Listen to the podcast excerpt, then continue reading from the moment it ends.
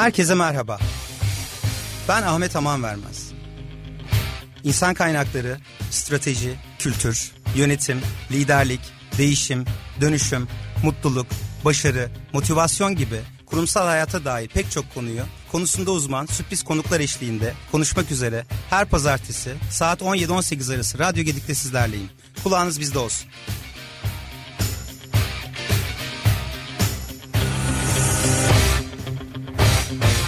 Kurumsal yönetim başlıyor.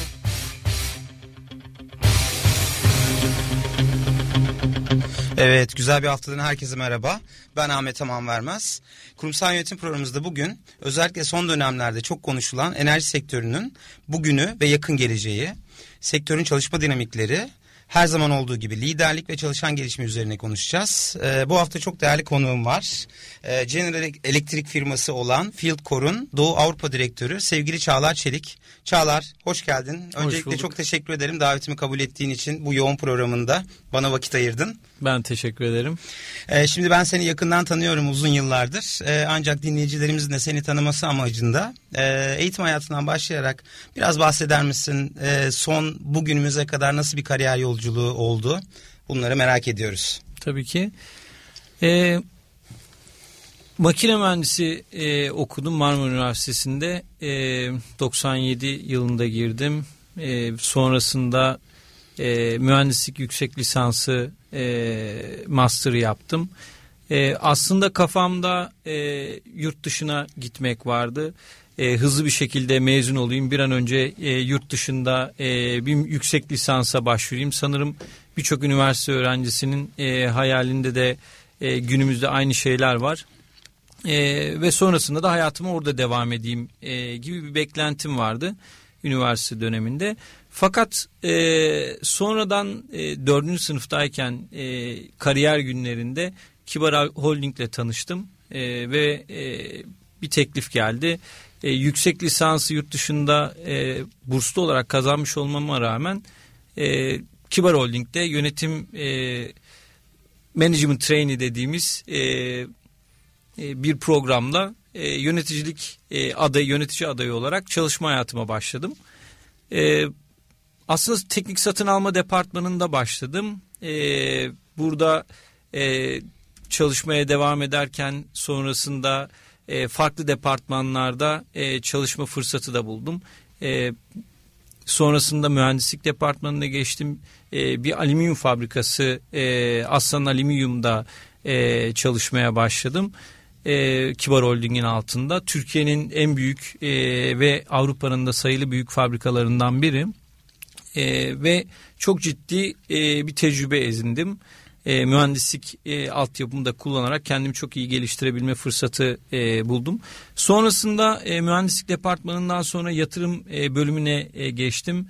E, bir Dilovası e, fabrikası yatırımını e, yakından e, yönetme fırsatım oldu. E, yatırım yatırım departmanında proje yöneticisi olarak çalıştım ve sonrasında da e, madem e, yatırımı yaptın gel arkadaşım şimdi bakımını yap dediler. Bakım yöneticisi olarak e, bakım müdürü olarak fabrikanın Dilovası fabrikanın e, departmanında çalış bakım departmanında çalışmaya başladım. E, bir müddet sonra dedim ki Çağlar çok fazla teknik konulara girdin. E, çok iyi bir mühendis oldun ama artık iyi bir yönetici olma vakti geldi. Kendimi daha nasıl geliştirebilirim diye e, bir arayışa girdim ve e, yolum e, General Electric'le kesişti. E, o dönemler Granite Services e, International adı altında e, bir şirketi vardı General Electric'in e, ve bu şirkette çalışmaya başladım. E, ülke servis müdürü olarak birkaç ülkeden sorumluydum. Yaklaşık bir buçuk yıl sonra da e, Doğu Avrupa direktörü olarak e, bir atama oldu ve e, farklı bir e, alana doğru yöneticilikte e, geçiş yaptım. E, Doğu Avrupa direktörü olarak e, Granite Services'de e, uzun bir süre çalıştıktan sonra geçen yıl içinde e, şirket içi değişikliklerden sonra e, bir e, birleşme yaşandı ve Granite Services Field Core e, çatısı altında e, GE ve GE'nin daha önce e, birleşerek Alstom e, Power Generation alanındaki e, acquisition sonrasında e, buradaki saha çalışanlarıyla beraber devasa bir firma haline geldi Fieldcore ve görevimi biraz daha genişlemiş bir e, perspektifte diyeyim e, sorumlulukta e, Fieldcore'da Doğu Avrupa Direktörü olarak çalışmaya devam ediyorum. E, şu anda yaklaşık e, 20'ye yakın ülkenin e, sorumluluğunu yapıyorum. E, sorumluluğunu yürütüyorum. E, Fieldcore e, ne yapar e, derseniz e, Fieldcore General Electric'in Power Generation e, yani enerji üretim e, tesislerinin tamamının aslında kurulum, e, servis e, ve arıza e, bakımlarını e, yapan e, devasa bir field service şirketi. Kısaca böyle e, tanımlayabiliriz. Harika. Aslında baktığımızda e, kariyerde başlangıç 22 yıl öncesinde teorik olarak ilerlemek yerine e, bizzat sahada bir karşına gelen bir fırsatı değerlendirerek başladı kariyerin. E, satın alma, işte e, mühendislik alanları, mühendislik departmanları, yatırım, tam işin mutfağında, sahada yeni yatırımlarla birlikte e, bütün süreçlerin e, başından sonuna kadar o süreçlerin gelişimine şahit oldun. Son olarak bakımla birlikte devam eden operasyonel sorumlulukların sonrasında ben bir e, yönetim kademesinde de neler olup bittiğini görmek adına da böyle bir e, kariyer değişikliği ihtiyacı duydun ve yolların bu şekilde kesişti GE grubuyla. Aynen. Anladığım kadarıyla. Peki e, biraz daha detaylı isteyeceğim demografik yapı. Çünkü GE deyince herkesin böyle hayalindeki çok e, global standartlarda olan Matrix organizasyonel yapının da e, tam ortasında olan bir e, dünya kuruluşu. Milyonlarca çalışanınız olduğunu biliyorum. Biraz detay verebilir miyiz bu konuda? Türkiye'deki oluşumu nasıl? Hı hı. Globalden e, bir takım belki istatistikler olabilir. Tabii. Ee, aslında GE çok büyük bir şirket dediğin gibi.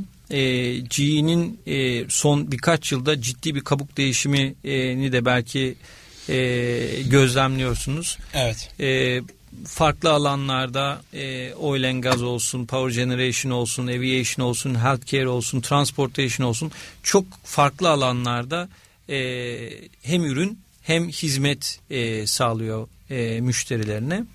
E, son e, birkaç yıldır ama dediğim gibi kabuk değişimi e, söz konusu ve e, ana e, odağı olan e, biliyorsunuz GE aslında çok büyük bir e, innovation şirketi.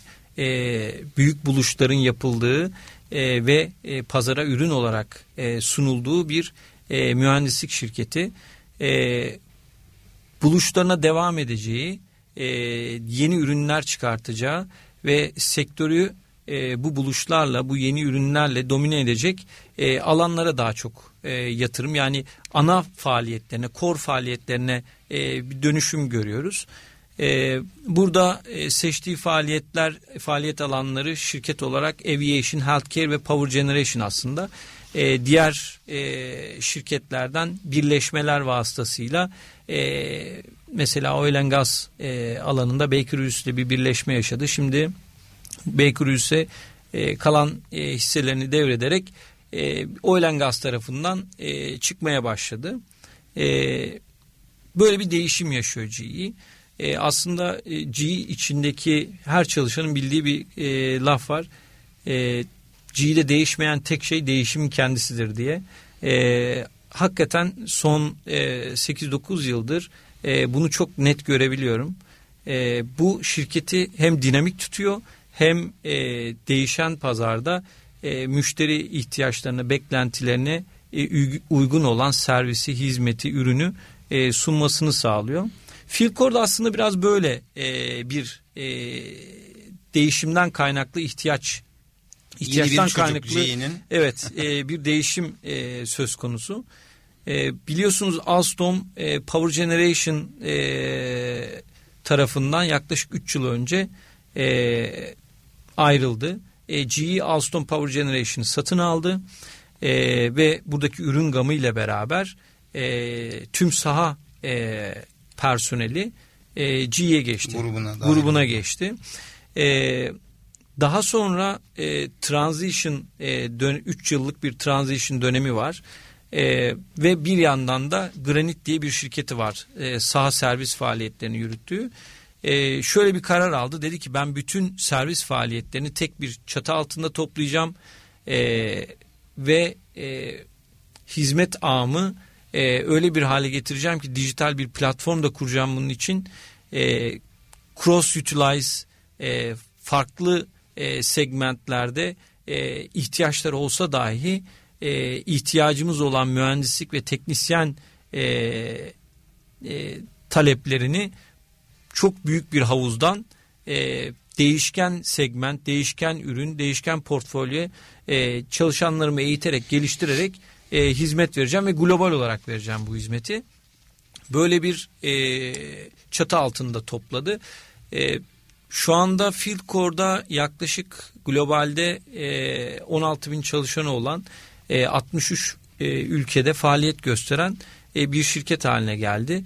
E, ve bu, bunların e, aslında büyük bir bölümü son iki yılda gerçekleşti. Biz Avrupa bölgesine e, de yer alan bir e, Filkon Avrupa branch'inde yer alıyoruz Türkiye olarak. E, Avrupa e, en son geçen bölge, en kompleks bölge.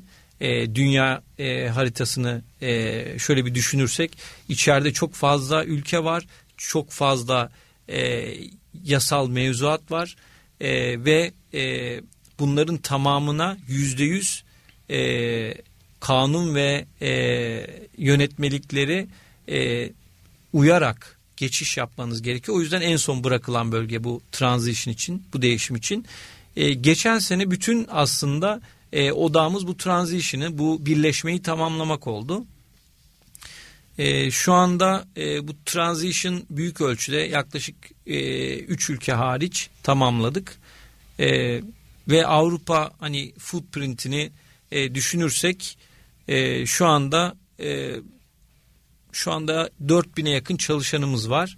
E, tek bir çatı altında e, toplanmış. Tek bir platform, IT platformu altında toplanmış. Bu transition'dan kastım sadece şirketlerin ve insanların e, bir şirketten diğerine geçişinden bahsetmiyorum. Aynı zamanda e, ERP sistemi değişimi de yaşadık e, geçen sene içinde. E, Oracle'dan SAP'ye geçiş oldu. Çok devasa bir e, dönüşüm yaşadık ve başarıyla tamamladık. Harika. 16 bin çalışan, 63 ülke, belki de 50'nin üzerinde farklı ulustan çalışandan bahsediyoruz. Kocaman bir matrix organizasyon yapı. Ee, geçtiğimiz yıllarda başlayan bu değişim süreci, bu dönüşüm süreci de hala kaldığı yerden planlı programlı bir şekilde devam ediyor e, şu değişim sürecinde dediğin gibi e, kalıp değiştirme, kimlik değiştirme tarzı değil. Hı hı. Tamamıyla odaklanma konusunda çok ciddi bir disiplinden bahsediyoruz. Hala da yapılması gereken çok majör işleriniz var anladığım kadarıyla. Doğru. E, kaç ülkeden e, sorumlu olarak şu an e, lider konumundasın? Ben Doğu Avrupa e, bölgesinden sorumluyum. Yaklaşık e, 15'e yakın ülke var e, operasyon yaptığımız, e, bakım faaliyetleri ve kurulum faaliyetleri gerçekleştirdiğimiz e, ama ana e, ofislerimiz olan e, ve çalışanlarımızın bulunduğu e, ülkeler e, Doğu Avrupa e, bazında Türkiye, İsrail, Rusya, Kazakistan, Macaristan, Estonya, Romanya e, gibi ana ülkelerimiz var Doğu Avrupa'da.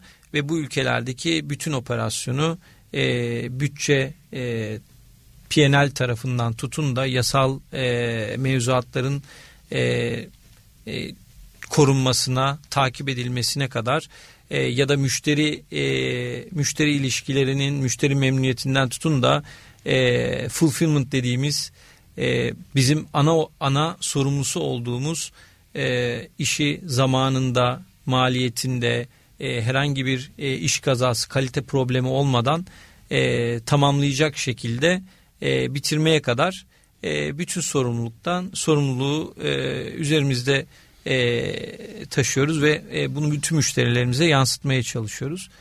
E, yaklaşık e, Doğu Avrupa'da bu sene içinde belki transition'dan geçtik diyorum. E, bu birçok şirket için e, çok kompleks e, bir süreç ama biz bunları yaparken bir yandan da e, bir yandan da işlerimize, müşterilerimize hizmet götürmeye devam ettik. Yaklaşık yüze yakın majör, büyük e, bakım e, tamamladık.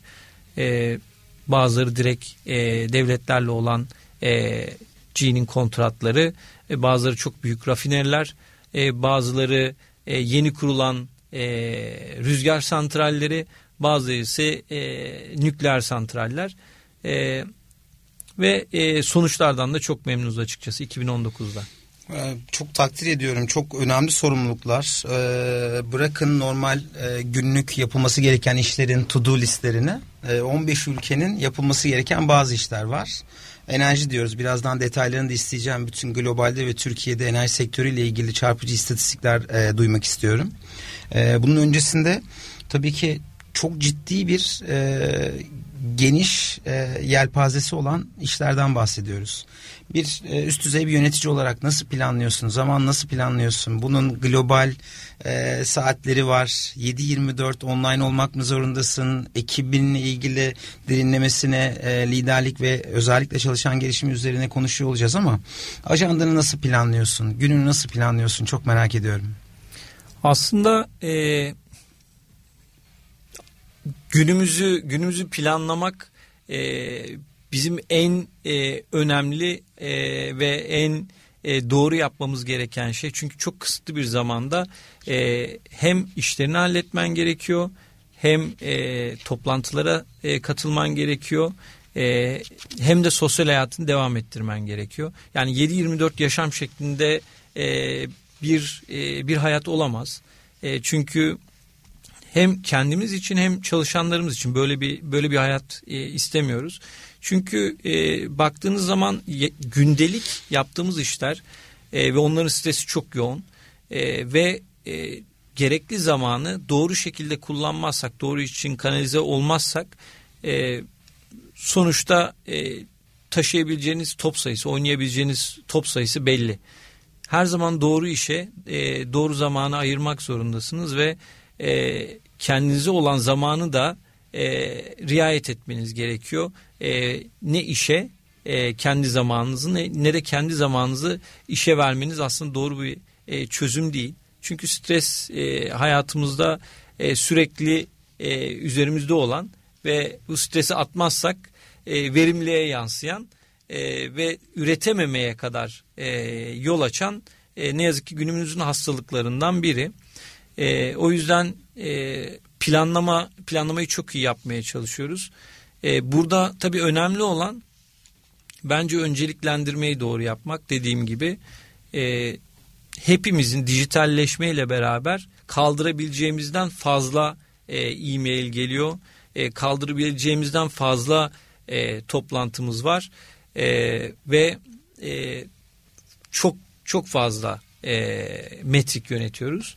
E, bunları bir e, önceliklendirmek, şirket ne istiyor, ne bekliyor, e, müşterilerimiz öncelikle ne bekliyor, e, bunları iyi anlamak, e, bunları e, nasıl e, yönetebileceğini, nasıl metriklerle ve hangi e, ritimde yöneteceğini iyi bilmek, e, bunları yönetebilmek için doğru tool'ların, doğru e, analiz yöntemlerinin olması e, ve bu sayede de e, delege edebilmek işi. Aslında bence e, önemli olan bu. Asıl sahibine işi devretmek, yönetmek yerine. Çünkü e, işin sorumlusu, işi yöneten kişi e, aslında kendi ajandasını e, şirketin, müşterilerin öncelikle beklediği doğrultuda yönetebiliyorsa zaten sizin e, çalışanınızı yönetme ihtiyacınız kalmıyor. Önemli olan e, onların beklentiyi anlaması ve kendi operasyon ritimlerini doğru kurması. Çoğunlukla gördüğümüz bir hata var. E belki ondan bahsetmek gerek. E, insanlar çok fazla toplantı ve e, mail odaklı çalışıyorlar ve bunu bir çalışma artık e, düzeni hale getirmişler. Aslında bu biraz yanlış. Kendi ritmimizi, kendi operasyon ritmimizi diyeyim, e, kendimiz belirlememiz lazım. İletişim kanalı olarak maili ve telefonu ve toplantıları kullanmamız lazım. E, zaman zaman e, bunun tam tersini yapıyor insanlar, çalışanlar. E, maillerle iş yapmaya ya da maillerle e, süreç yönetmeye çalışıyoruz. E, bunun yerine kendi sürecini, kendi operasyon ritmini e, yönetmek ve bunu e, karşı tarafa yani hani matris organizasyonundan bahsediyoruz. Sizin için çalışan fonksiyonlardan bahsediyoruz. E, bu fonksiyonlara bunu e, geçirebilmek, bunu aktarabilmek önemli olan e, bir araç bakımından bahsetmiyoruz. Yani öyle bir yapılması gereken işler var. Bakım gibi, yatırım gibi. Hı hı. E, burada size bir zaman verilmiyor anladığım kadarıyla. E, böyle bir belli bir süremiz var. Bizim bu işi yapabilmemiz için bir hafta bu işin bir yerde park edilmesi gerekiyor şeklinde bir yapı yok tam bir cerrah gibi aslında baktığımızda bir kalp ameliyatı yapacak bir cerrah gibi canlı e, 7-24 kesintisiz bir hizmet için müşterilerin de beklentilerini yapabilmek için e, ajandayı en iyi yönetebilme tekniğinin önceliklendirme olduğunu söylüyorsun. Doğru. E, çok önemli bir nokta. E, tabii reel sektörde ben gerçek sektör anlamında e, çeviriyorum. E, bu kadar basit olmuyor. Bunun başka disiplinlerin de olduğunu biliyorum ama bu kadar sade e, bir şekilde anlattığın için de teşekkür ederim.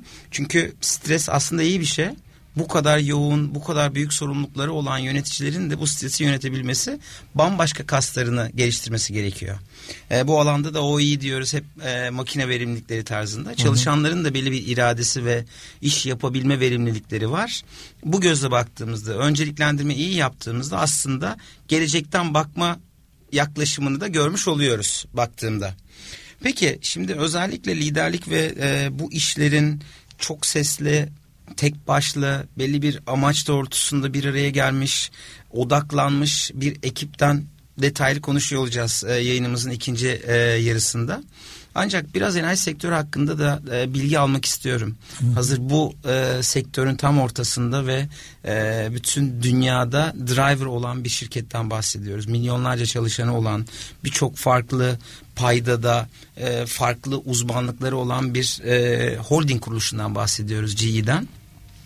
Nasıl e, enerji sektörü dünyada nedir, nereye doğru evriliyor ve Türkiye'de dinamikler ne? Çünkü özellikle 2019'da çok fazla konuşuluyor enerji sektörü. Hı hı. Aslında şöyle kısaca şöyle bahsetmek e, gerekirse son 3 yıldır ciddi bir e, küçülme yaşadı enerji sektörü. E, biz nereden takip ediyoruz? Tabii ki yaptığımız e, bakımlardan takip ediyoruz. E, yaptığımız e, yatırım çalışmalarından takip ediyoruz. E, sonuçta e, üniteler çalışırsa aynı araba gibi e, üniteler çalışırsa siz bakım yapıyorsunuz. Belli zamanları doldurmaları gerekiyor e, ki bakım periyodu gelsin. E, biz ciddi bir küçülme gördük son 3 yılda e, ama e, önümüzdeki e, birkaç yılda da e, bunun azalarak e, belki devam etmesi öngörülüyor. Biraz stabilize e, oluyor. E, sonrasında da tekrar e, artışa geçeceğini öngörüyoruz. E, şu anda bu küçülmeden kaynaklı son 2-3 yılda e, şirketler ciddi değişimler yaşadı. Dediğim gibi mesela Alstom'un e, dünyadaki e, dev şirketlerden biriydi. 3 e, yıl önce GE'nin Alstom'u satın alması, Alstom'un e, enerji sektöründen çıkması aslında e, bunun e, işaretlerinden biriydi. Çok ciddi bir küçülme beklendiği için e, bir şekilde doğru pozisyonlayamayan kendini şirketler e, küçülme yoluna ya da e, işten çıkma yoluna gittiler. Sektörden çıkma yoluna gittiler. GE kendini bence e, güzel konumlandırdı. E, neden? E, Alstom gibi e, bir e, büyük, oyuncuyu. büyük oyuncuyu kendine e, bağladı.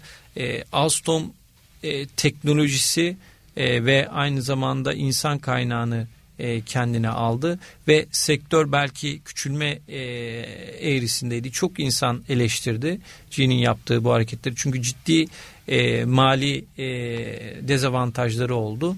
E, fakat e, ilerisi için bence çok iyi bir pozisyon pozisyon yakaladı. E, kendi know-how'ı artı e, Alstom'un know-how'ını beraber kullanarak e, ve insan kaynaklarını çünkü en büyük şirketlerin hazinesi e, ve değeri insan kaynağı. Kesinlikle. E, bunu elinde tutarak e, iyi bir pozisyon yakaladı.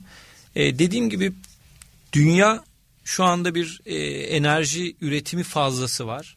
E, tüketim e, tüketim o kadar hızlı büyümedi ve bir yandan da e, ikinci bir e, harekette e, yenilenebilir enerji kaynaklarının artması, rüzgar ve güneşe olan yatırımların artması dünyada e, bu da bir değişim yarattı kendi içinde. E, e yenilenebilir enerji kaynaklarının artması ve büyümesi e, bir yandan da portfolyoya çok ciddi etkisi oldu. Çünkü e, biliyorsunuz güneş e, güneşi sürekliliğini sağlamak hiç kimsenin elinde değil. Rüzgarın sürekli esmesini sağlamak elinde değil insanların ve enerji depolamak da e, şu anda e, mevcut e, teknolojiyle e, çok pahalı yatırımlar, geri dönüşü çok pahalı yatırımlar.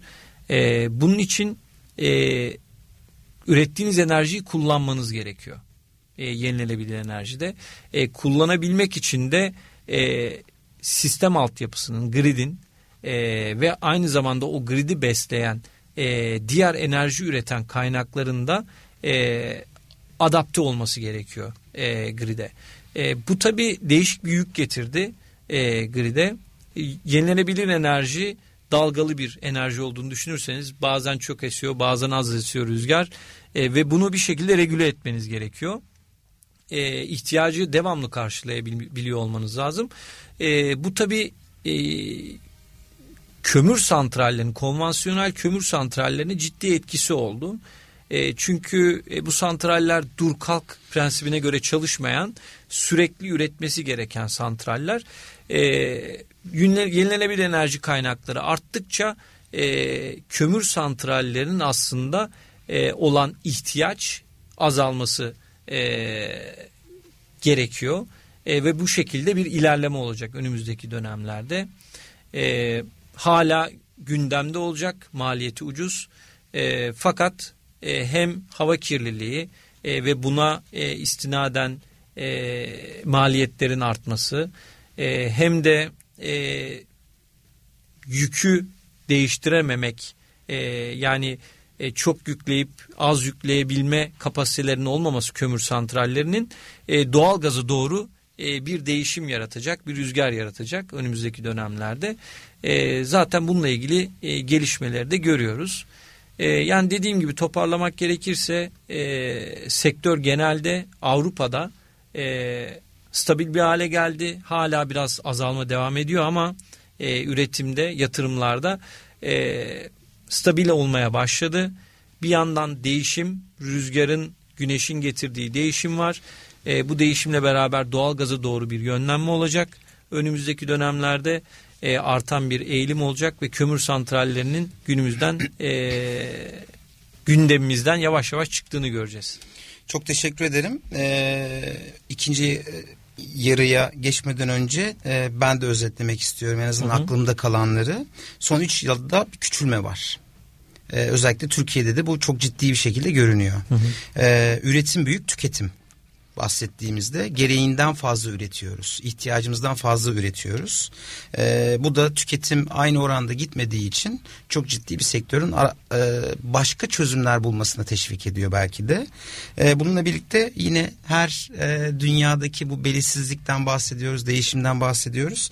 Enerji sektöründe de bir başka bir dönüşümden bahsediyoruz. E, kömür santrallerine ihtiyaç azalıyor günden güne. E, Avrupa e, dediğin gibi bir e, normal rayına oturuyor yavaş yavaş. Çok az bir ivmeyle küçülüyor. E, doğal gaza yönelme hiç olmadığı kadar son 3 yılda daha fazla e, revaçta ve yenilenebilir enerji talep artmaya başladı anladığım kadarıyla. Doğru.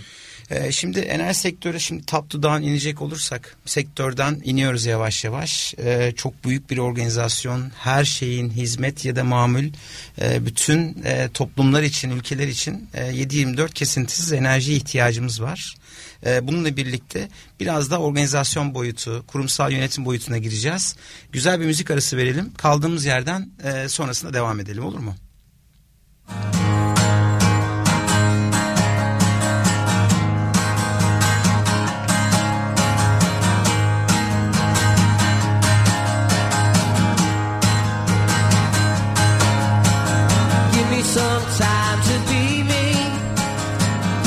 space that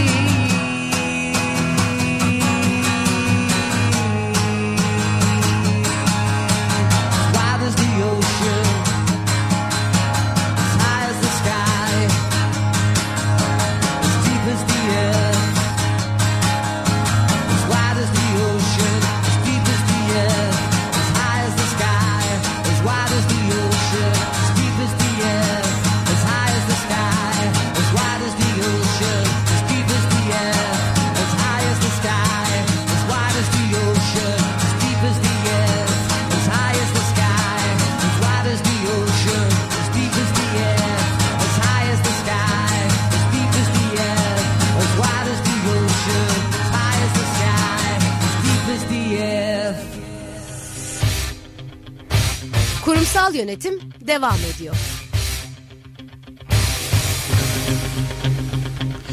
Herkese tekrar merhaba. Ee, Çağlar Çelik'le kaldığımız yerden devam ediyoruz. Ee, Şimdi geçtiğimiz yılı geride bıraktık. Sektör hakkında konuştuk.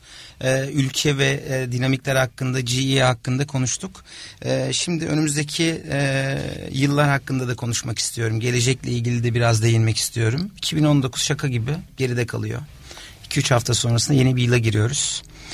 Ee, bu kapsamda baktığımızda özellikle e, önümüzdeki yıllarda temkinli olmamız gereken ne tür konular var? Hangi alanları riskli olarak görüyorsun? Ee, biraz bunlardan da bahsetmek istiyorum. Önümüzdeki yıllarda aslında ya dijitalleşme hayatın her alanında var. Otomasyon hayatın her alanında var. Artık e, datayla yapılan e, ve dataya dayalı e, yapılan işler e, daha otomasyon e, kontrolü altında yapılmaya, bu rollerin artık e, hayatımızdan e, ve iş iş yaşamından çıkmaya başladığını göreceğimizi e, çok net bir şekilde e, aslında görüyoruz. E, organizasyon e, değişimleri, e, sistem değişimleri hep e, data üzerine e, ve e, data mining yapan, data e, işleyen e, rollerin hatta e, üretim rollerinin bile çok e, ciddi bir oranda otomasyon e, otomasyonla beraber yok olduğunu görüyoruz. E, yani şirketlerin e, gelecek planlaması yaparken aslında bence e, dikkat etmesi gereken en önemli şeylerden biri e, müşterinin e, müşterinizin ne beklediğini çok iyi anlamak e, ürününüz e, bir bir e, hizmetiniz olabilir, ürününüz olabilir. E, müşteriniz e, gelecekte sizden e, bu hizmeti almaya devam etmesi için e, kendinizi nasıl farklı farklılaştıracaksınız? E, değişime nasıl ayak uyduracaksınız ve e, şirketin, şirketinizin değişim e, yönetimini e, nasıl yapacaksınız? Bunları iyi belirlemeniz lazım. Yani e, dediğim gibi dünya çok belirsiz, e, tahmin edilemez ve çok kırılgan. E, yaptığınız planlar mükemmel olamıyor. E, onun yerine planlarınızı e, sürekli değişebilecek şekilde e, müşterilerinizin ve pazarın beklentilerine göre e, konumlandırmanız gerekiyor ve bunu yönetmeniz gerekiyor aslında değişimi yönetmeniz gerekiyor. E, bence aslında iki e, kritik şey var dediğim gibi e, bir e, bazı e, bazı roller şirketlerin e, bazı e, çalışan profilleri ve e, karar alma mekanizmaları tamamen e, data dataya yönelik, tamamen bilgiye yönelik. E, bu bilgiyi e, ne bilgisi tutacağınız çok önemli e, ve bu bilgiyi nasıl işleyeceğiniz çok önemli. O da tamamen değişimle alakalı. E, pazarın değişimini nasıl ölçüyorsunuz? E, müşteri beklentilerini nasıl ölçüyorsunuz? E, bunları iyi belirlemeniz gerekiyor. E, ki şirketin e, vizyonu, şirketin e, o vizyona ulaşmak için e, prensipleri, değerleri çok net olsun e, ve e, bunları yönetirken de e, bu değişim mühendisliğini yönetirken de e, doğru karar alabilmek için o ölçümlemeyi, o datayı e, elinizde bulundurun. E, otomasyon dediğim gibi her yerde e, otomasyondan uzak kalan şirketler e, ne yazık ki e, bu datadan uzak kalan şirketler ne yazık ki değişime ayak uyduramaz e, hale gelecek ileride. Çünkü e, bir ne ölçeceğini bilmek çok önemli. İki o datayı e, alabilmek önemli e, ve o datayı yorumlayabilmek önemli. E, bence bunları e, ayak uydurabilen bu teknolojik altyapıya sahip olan şirketler gelecekte çok avantajlı bir pozisyon alacaklar. E, onun haricinde de e, ne yazık ki e, yok olmaya mahrum kalacaklar. Doğal seleksiyondan Doğal bu değişimin hızının aynen. gerisinde kalanlar kaybolup gidecek. Doğru. E, data üzerine dedik. E, dataya hakim olan, datayı iyi analiz eden, bu datadan en anlamlı bilgilerin ne olması gerektiğini iyi sentezleyen şirketler gelecekte e, ayakta kalacak. Bununla birlikte teknolojiyi yakından takip eden şirketler ve otomasyon diyoruz. Yani bunun altında tabii ki özellikle sizin sektörünüzde IoT'ler, machine learning'ler falan alt kırılımları çok fazla. Artık Endüstri 5.0 konuşulmaya başlıyor.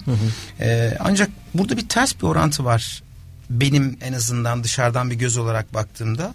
Ee, teknoloji her geçen gün bambaşka e, bir noktada hayatımızı kolaylaştırıyor. Buna rağmen belirsizlik her geçen gün daha da artıyor. Burada bir ters orantı yok mu? Ters orantı var doğru Ee, ama birbiriyle direkt e, etkileştiğini söyleyemem. Ee, belirsizlik artıyor E, çünkü her şirket, e, her müşteri e, çok hızlı adapte oluyor. Adapte oldukça e, sektörde aslında e, farklı beklentiler ortaya çıkmaya başlıyor. Çünkü rakiplerinizden farklılaşabilmek için e, ürününüzü, hizmetinizi farklılaştırmanız gerekiyor. E, standardı veren şirketler e, haricinde ekstra müşterinin beklentilerini anlayabilen ve onları yönetebilen, onları e, sağlayabilen şirketler öne çıkmaya başlıyor. Yani e, dediğim gibi inovasyon her zaman zaten alan alan e, olmazsa olmaz. E, şirketlerin olmazsa olmaz ama inovasyon artık çok önemli bir e, yerde değil bence. Niye? Çünkü e, o zaten artık sizin olmazsa olmanın, olmazınız. E, onun yerine başka şeyler konuşulmaya başlanıyor. Yani ben değişim yönetmekten e, belki en ön sıraya koydum.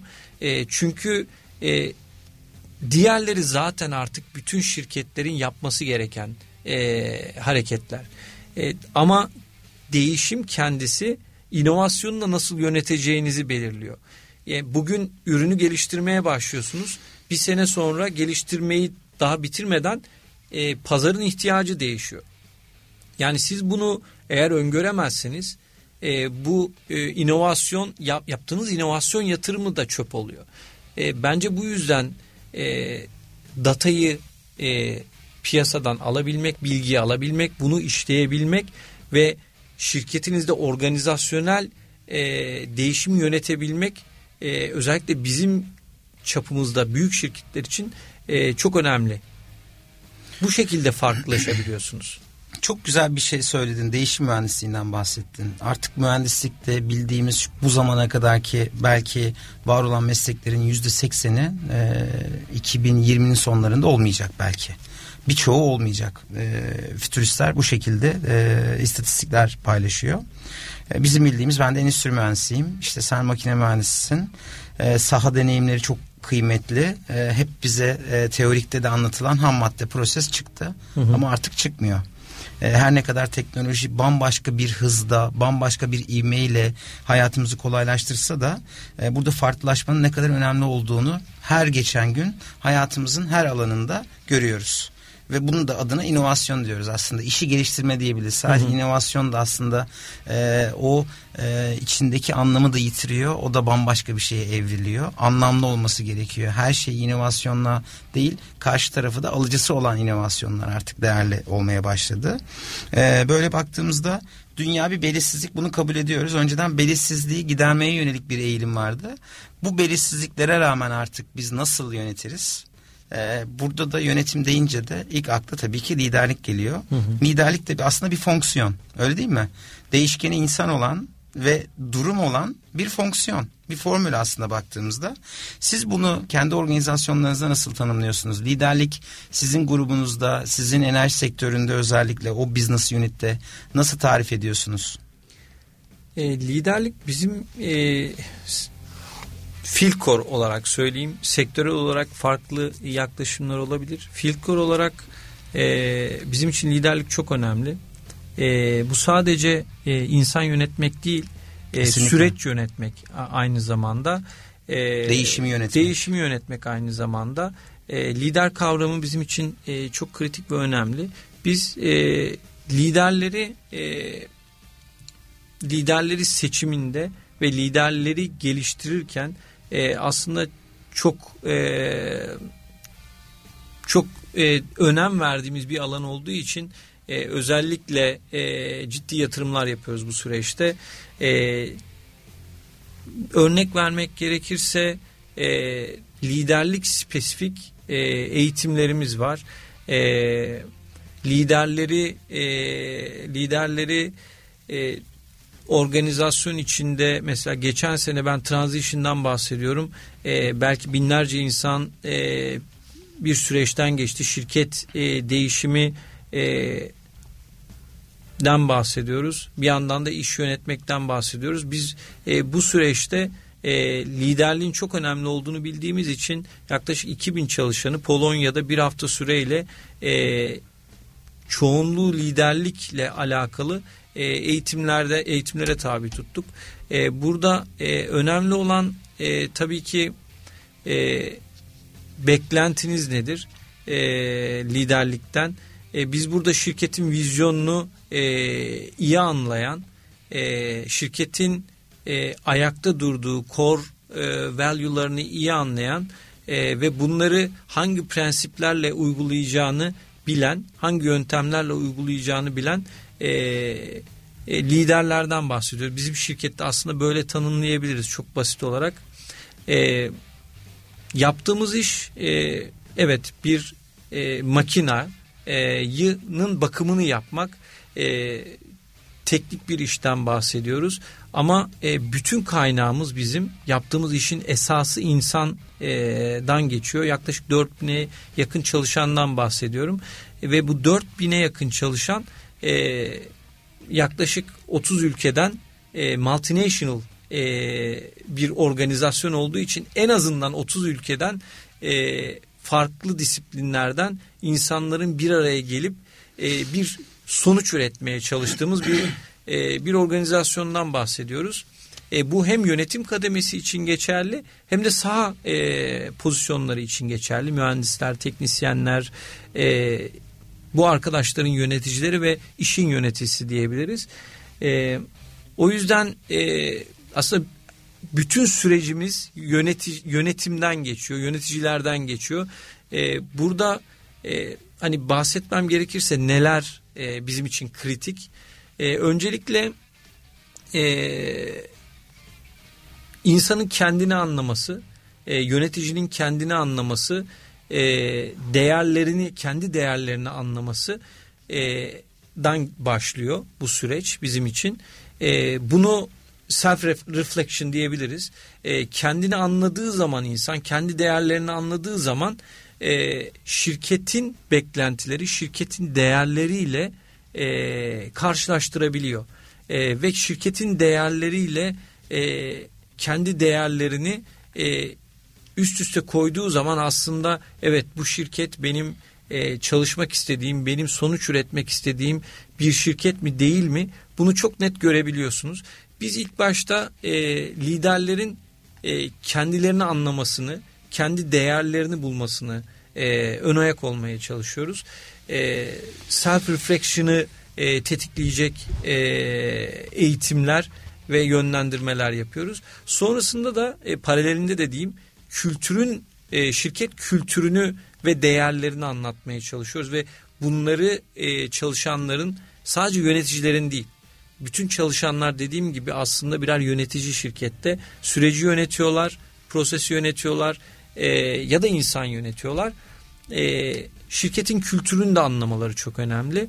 E, ancak bu şekilde sonuç üretebiliyorsunuz çünkü.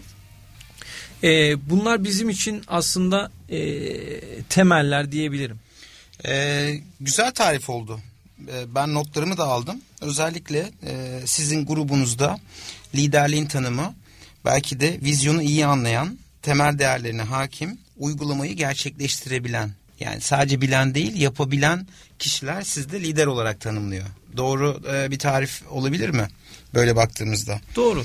E, bunun da e, bir sonraki tarifi de kendini anlama, öz değerlerini bilme ve şirketin değerleriyle aslında şirketin de değerleri var.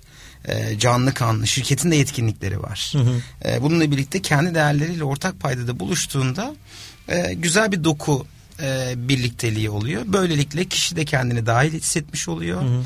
Değerler çatısı altında da gelecekle ilgili çok güzel vizyonunu da görüyor. Kendini de dahil ediyor.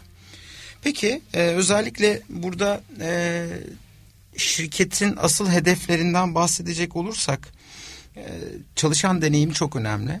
Müşteri deneyimi de çok önemli. Bütün faaliyetlerinizi devam etmenizin tek sebebi e, bu sektörde hem müşterilerinize hem tedarikçilerinize e, uzun vadede sürdürülebilir çözümler sunabilmek. Hı hı. Burada nasıl farklılaşıyorsunuz? Müşteri memnuniyetini sizin için nasıl tarif ediliyor?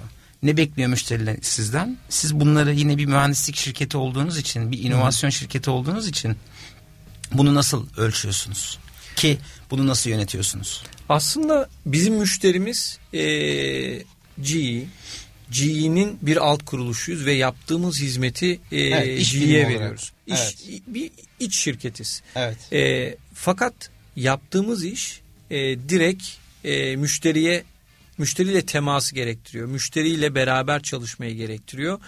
E, ve burada e, müşterinin direkt yorumları bizim için çok önemli.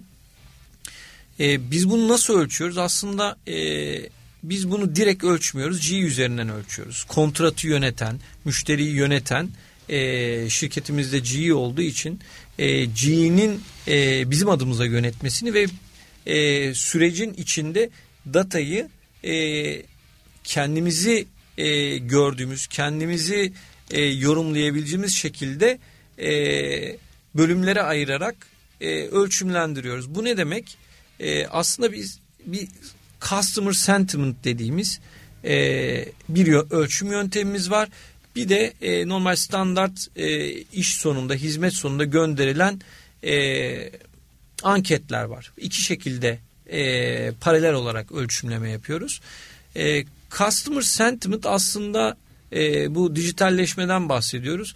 E, tamamen e, müşterinin yazdığı yorumlardan, e, e-maillerden, yazılardan e, alınan e, bir ölçümleme yöntemi. Robot bunu alıyor. E, e, robot bunu alıyor ve e, yorumluyor. Diyor ki mesela e, resource'larınız e, gelen kaynaklar bu bakımı yapmak için e, tecrübeli değildi ya da e, çok tecrübeliydi zaman ya da mühendislik e, çözümleri tam zamanındaydı ve çok yeterliydi. Bu kelimeleri e, birebir bu robot e, mail içinden ya da yüklediğiniz doküman içinden alarak sizin verdiğiniz hizmeti e, ölçümlediğiniz e, 12 kalemli bir e, değerlendirme e, kriteri var. E, kaynak anlamında, mühendislik çözümü anlamında, e, zamanında e, zamanda e, işi yapma anlamında ölçtüğünüz şeyleri puanlıyor. Cümlenin cümlenin içinde geçen e, iyi ve e, olumsuz, olumlu ve olumsuz e, aslında yorumlarla. Onu kodluyor yapay Bunu zeka kodluyor ve e, size bir e, çıktı veriyor. Hem bunu kullanıyoruz hem de standart anketleme yöntemini kullanıyoruz. Aslında sentiment bizim için e, çok daha önemli. Çünkü gerçek düşüncesini, hislerini, beklentisini e, ortaya koyduğu e, bir yöntem. E, ve buradan çok net sonuçlar alabiliyoruz. E, bizim e, müşteri beklentilerini yönetme şeklimiz bu. Tabii ki e, birebir aldığımız e, feedbackler de var ama e, proses anlamında, yönetim anlamında bu iki e, prosesi kullanıyoruz. Dolayısıyla aslında müşterinin de e, nabzını da ölçüyorsunuz. Aynen. Hangi alanda size e, geri bildirim verdiğinde, müşteri memnuniyeti anketi anlamında verdiğinde nelerin olumsuz hissettiriyor kendisine, nelerin olumlu hissettiriyor. Sadece geriye dönük olumsuz feedbackleri değil, olumluları da muhtemelen kodluyor. Aynen. E, Böylelikle müşteri memnuniyeti dediğimiz o sürdürülebilir alanda da keep doing'ler çıkıyor devreye. Avoid doing'ler çıkıyor belki de ya da start doing'ler çıkıyor. Bunlar çok önemli e, ve benim de ilk defa duyduğum, keyifle dinlediğim çok güzel customer sentiment dediniz. Çok güzel bir uygulama. E, Okey. Süreci çok iyi anladık. Sistemleri çok iyi anladık. E, sorumlu olduğunuz sektördeki e, yapılması gereken e, alanlarda ne kadar odağınızın olduğunu, bu işe çok ciddi yatırımlarla birlikte liderlerin de süreçlerinde ne kadar e, önemli bir boyutta e, olduğunu çok güzel örneklerle e, paylaştık. E, bence çok faydalı oldu bunlar. Şimdi gelelim son olarak programımızı da yavaş yavaş sonuna geliyoruz. Özellikle bu bahsettiğimiz e, çok fazla parametrenin olduğu, çok fazla değişkenin olduğu bir durumda kendimizi anlamadan bahsettik. E, bu konuda bireysel olarak çabalarını, aynı zamanda sporla da uğraştığını da biliyorum. Bunun iş hayatına katkıları nasıl ya da öneri anlamında da e, bundan sonrasındaki liderlere hem ekip sorumluluğu olan hem süreç sorumlu olan e, arkadaşlarımıza, yöneticilerimize önerilerini alarak programı yavaş yavaş kapatmak istiyorum. Tabii ki. Ee, aslında e, kişisel disiplinden, kendini anlamaktan e, biraz bahsettik ve bunun öneminden. E, kendimi anlamak için ben ne yapıyorum? Aslında e, kendimi anlama e, süreci sürekli devam eden bir süreç ama bir yandan da e, başkalarının gözünde e, Çağlar Çelik kim? E, yaptığım görev e, ne anlam ifade ediyor? Neleri doğru yapıyorum, neleri yanlış yapıyorum? E, nelerin değişmesi lazım? E, buna çok önem veriyorum. E, bunun için e, de bazı e, süreçlerimiz var. E, ne gibi? Mesela e, çalışma arkadaşlarımızdan, fonksiyon liderlerinden e, geri bildirim almaya çalışıyoruz. Ve bu geri bildirimler vasıtasıyla e, self reflection haricinde görmediğimiz e, bizim e, kör olduğumuz alanlarda e, nerelerde e, kendimi geliştirebilirim bunları e, öğrenmeyi bunları anlamaya çalışıyorum. Harika. E, aslında bu self reflection'dan sonra e, bir sonraki ad- aşamada yapmamız gereken e, bir süreç. Bir yandan e, zamandan bahsettik. Kendini e, disipline etmekten ve bunu iyi yönetmekten, önceliklerden bahsettik. E, ciddi bir e, spor yaşantım oldu. E, küçüklükten gelen. E, uzun süre basket sonra stopu oynadım profesyonel. E, daha sonra e, stopu profesyonel hayatımı bırakıp üniversiteyle beraber e, koşuya başladım. E, maratonlara katıldım. E, son e, belki dört yıldır da e, yoğun bir şekilde triatlon yapıyorum. E, son geçen e, Kasım ayında e, bir Ironman tamamladım. E, ve hani e, e, bu şekilde spor hayatıma devam ediyorum. Neden bundan bahsettim? E, ya Ironman'i biliyor musunuz? E, bilmiyorum ama e, çok e, üç yani triatlonun e, uzun e, soluklu olanı diyebilirim. Yaklaşık 5,5-6 saat sürüyor. E, ve 2 e, kilometre yüzüyorsunuz işte e, 90 kilometreye yakın bisiklet sürüyorsunuz ve sonrasında yarım maraton koşuyorsunuz. Bu half Ironman. E, bu Bunu, halfsa ben tamamını düşünemiyorum. Tamamı da iki katı. e, şu anda half seviyesinde, e, half Ironman seviyesinde e, hem yarışlara katılıyorum hem de e, kendimi e, antrenman antrenmanlar yapıyorum bir, bir takımla beraber. E, hayatı planlamak çok önemli bir hal aldı benim için. Eskisinden daha da önemli bir hal aldı. 3 yaşında bir oğlum var. Ciddi bir zamanımı ona ayırıyorum. Ama e, hem çalışmak için hem planlamak için e, özel hayatımı ve spor hayatımı e, ciddi efor sarf ediyorum. E, kendinizi e, bu yoğun tempoda e, antrenmanlara, yoğun antrenman, antrenman temposuna yaklaşık günde bir buçuk iki saat antrenman yapıyorsunuz. Hafta sonları belki bu 3-4 saate çıkıyor. E, bu süreyi ayırabilmek, hay sosyal hayatınızdan, evdeki hayatınızdan ve iş hayatınızdan da ödün vermeden bunu devam ettirebilmek e, aslında e, ciddi bir efor gerektiriyor. Ciddi bir disiplin gerektiriyor. Disiplin gerektiriyor ve efor gerektiriyor. Bir e, vücudunuzu öğreniyorsunuz, limitlerinizi öğreniyorsunuz, e, hayatınızı öyle bir planlıyorsunuz ki e, iş yaşamı ve e, sosyal yaşamınızı e, en az etkilenecek şekilde e, spora da vakit bulabiliyorsunuz. Bu size e, aslında iş yaşantınızda çok ciddi bir avantaj sağlıyor çünkü e, disiplin e, getiriyorsa e, ve geleceği planlama e, gibi çok ciddi bir avantaj getiriyor.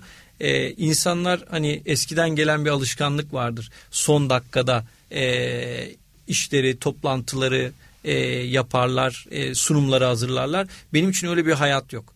Yani planlamadan, hazırlanmadan e, yapılan bir e, iş yaşamı ya da sosyal e, hayat yok. Çünkü e, eğer böyle yaparsanız e, değişimden dolayı hayatınızdaki, sosyal yaşantınızdaki ya da iş yaşantınızdaki e, kendinizi planlayamayacak e, ve işlerinizi e, çıkartamayacak duruma geliyorsunuz. Bu yüzden e, planlama ve zaman yönetimi anlamında e, çok ciddi e, yol kat ettiğimi söyleyebilirim. Çok güzel bir kapanış oldu. Ee, özellikle bundan sonrasında e, öneri olarak ben de notlarımı aldım. E, geri bildirim ne kadar önemli olduğunu vurguladın. Geri bildirim almak kadar vermek e, ve bunun gelecekle ilgili davranışlarına yansıtmak çok önemli. Zamanı etkin yönetmek, e, bunun içinde iş ve sosyal hayatında iyi bir dengeyi kurmak. E, bu da zaten disiplin gerektiriyor, öz disiplin gerektiriyor. E, özellikle bu sporla belki iş ve sosyal e, hayatı e, iyi bir planlayarak e, bu disiplini sağlamış oluyorsun ve sosyal hayatın dışında iş hayatında da bunun olumlu yansımaları oluyor. Ve son olarak da limitlerini öğrenmek. Limitlerimizi de neler yapabildiğimiz gibi neler yapamayacağımızı da görüyoruz. Ee, çok keyifliydi, çok güzel. Ee, belki tarihe notlarımızı düştük. O yüzden e, bu çok keyifli sohbet için çok teşekkür ederim. teşekkür Bu ederim. yoğun programında e, bana da vakit ayırdın. Umarım ilerleyen zamanda da yeni yılda yeni gündemlerle tekrar e, bir araya geliriz. E, haftaya tekrar birlikte olmak üzere. Hoşçakalın. Teşekkürler. Hoşçakalın. Kurumsal yönetim sona erdi.